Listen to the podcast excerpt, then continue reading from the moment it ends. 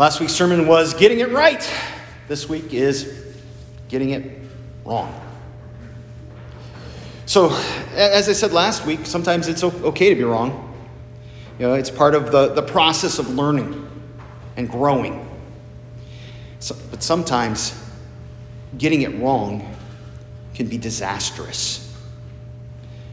Think about the times in war. You know, we saw the, the bayonet and the, the katana there just a little bit ago. But think about the times in, in war when the intelligence was wrong and bombs fell on civilians instead of militants. Think about the times when people made choices that ruined lives and destroyed the lives of those that they loved. Being wrong can be devastating. And sometimes being wrong can be demonic. Racism is demonic. Policies that refuse justice to the vulnerable are demonic. Systems that execute the innocent are demonic. Powers that call good evil and evil good are demonic.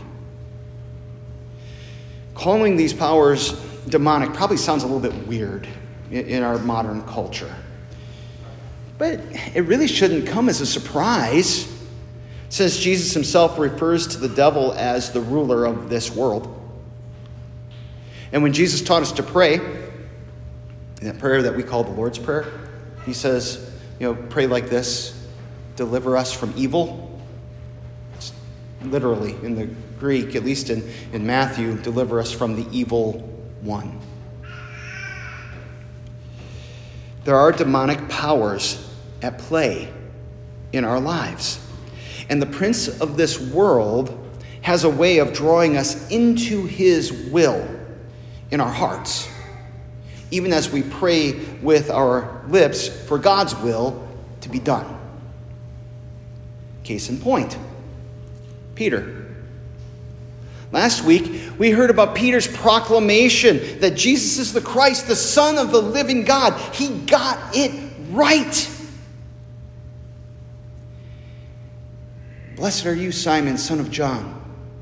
This was not revealed to you by man, it was revealed to you by my Father in heaven. I'm going to build my church on this rock, this confession, this proclamation. The gates of hell shall not prevail, and I will give you the keys to the kingdom all about being able to forgive sins and all of this incredible stuff.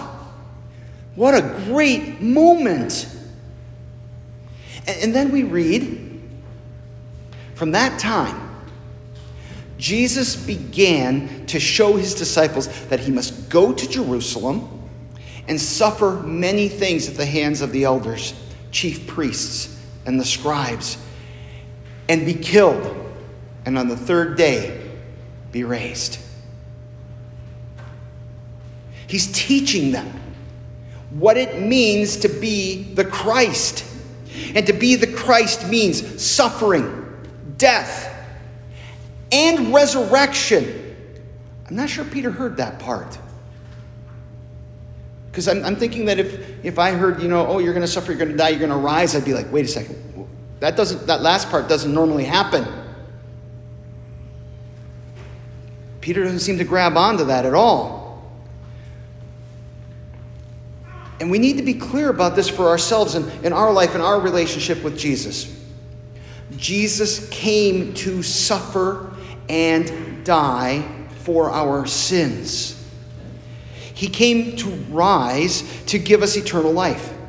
Hebrews says that he did this for the joy that was set before him, that he endured the cross, scorning its shame, and now, now he's seated in the glory of the Father. And that's what, that's what this is all about. When you get to the heart of the matter, when you get to the core of the Christian faith, it is Christ crucified, risen, and coming again. It is blood, atonement, death and resurrection. But how did Peter respond to Jesus?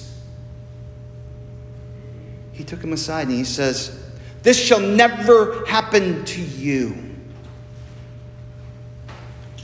Friends, where, where, where would we be without Jesus' suffering, death, and resurrection? We would be lost. We would be damned. We would be without hope if Jesus had not been crucified and raised for us. Peter is very wrong in this understanding of what it means for Jesus to be the Christ. And so Jesus rebuked Peter Get behind me, Satan. Not get behind me, Peter. Get behind me, Satan. Because Peter's been sucked in by the demonic lie about glory, power, and honor.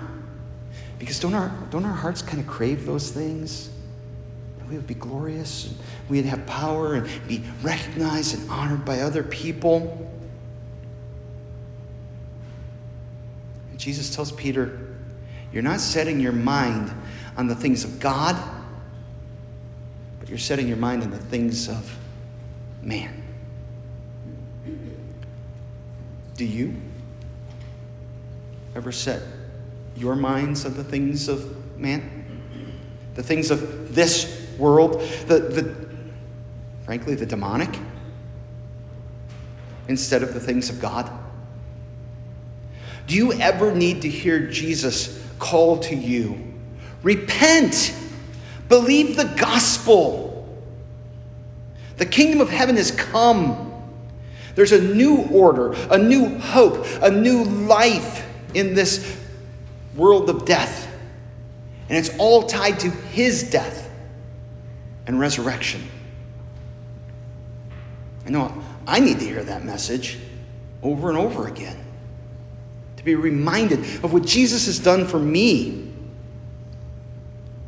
Now, I'm to I'm about to say something that, that's controversial and potentially controversial and offensive. But, but please understand, I'm not trying to be controversial or offensive. I'm trying to dig us into this text. The next thing that Jesus says in this reading is If anyone would come after me, let that person deny themselves, take up their cross, and follow me. For whoever would save their life would lose it, and whoever loses their life for my sake will find it. Over the last five months, we have wrestled mightily with what to do to keep everyone safe from a virus in the midst of a pandemic. And I've said it before I'm, I'm not in a hurry to die. You know, I don't like being sick or anything like that. But Jesus' words hit me when I read this text. If you would follow me, take up your cross and come. Take up your cross. You know what crosses are for, right? Slow, painful, shameful death. I read this text and I hear, Eric, if, if you would save your life, you will lose it. But if you lose your life for my sake, you will find real life, eternal life. I've heard people explain this passage as a, as a metaphor. To lose your life, they say, means to lose your way of life, to lose your old sinful behaviors, to lose your, your former habits from before you knew Jesus.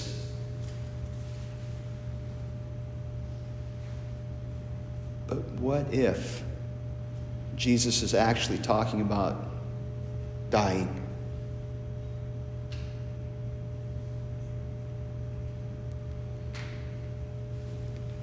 Jesus said, Take up your cross.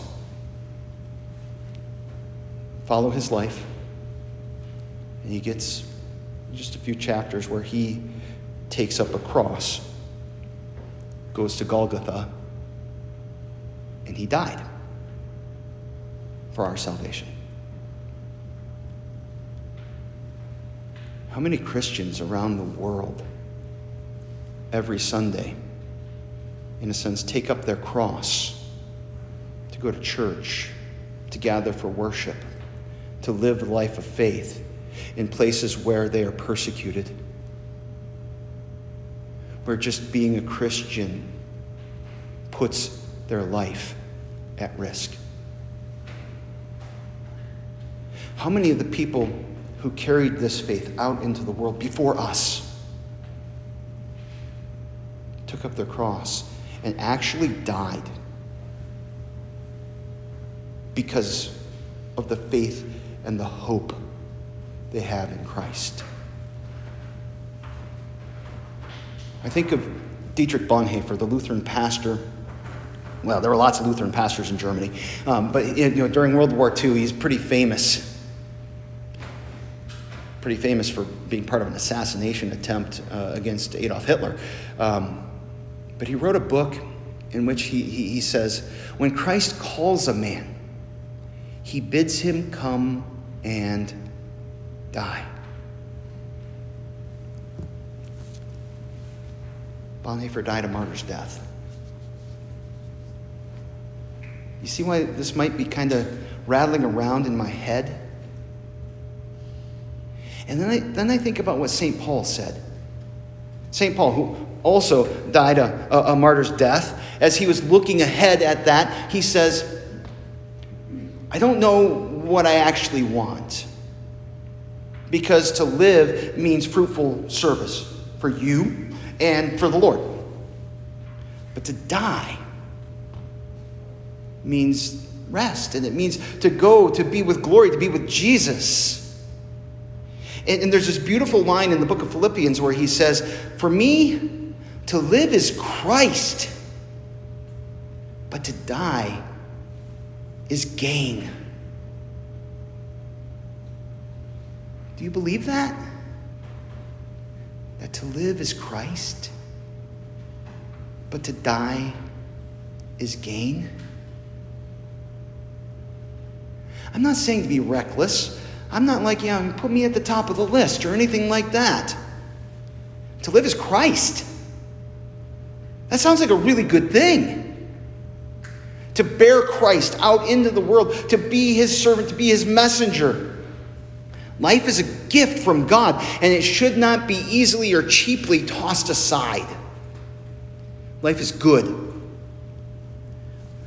I am, however, saying that there is peace and hope and confidence in Jesus because he suffered, because he was bloodied and dead on the cross, and because he is risen.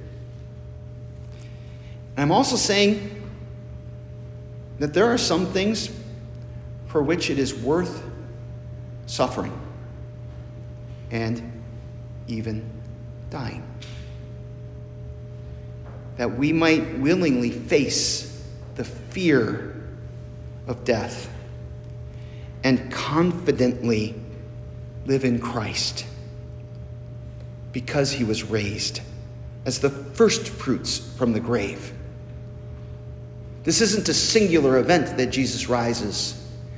It's, it's breaking the seal so that you all and I can follow him through death to a resurrected life in a new, physical, glorified body. And even as I say that, I pray the prayer of the father, um, of, of the boy who asked, the father asked Jesus to heal his boy. He says, You know, if you can help him, please help him. And Jesus looks at him like, If? You know who you're talking to here? Everything's possible for those who believe. And the father says, Lord, I believe. Help my unbelief. Because I'm not saying that any of this is easy. We're going to wrestle, we're going to be torn, we're going to be pulled. But we have this hope that we don't need to live in fear. And sometimes I look and I'm like, oh, that I would never be led by fear, but that we would live lives of faith that Jesus is the Christ, that He's the one who died your death, bearing your sin. and who rose so that you could overcome death to live with him forever in a new creation where there's no more sickness, sorrow, pain, or death. Jesus is going to come again with all the angels in his glory, in the glory of his Father, he says. There will be justice on that day. And all that's wrong will be made right. And there will be healing, life, and salvation for those who put their hope in Christ. Because there were some there who saw Jesus enter his kingdom.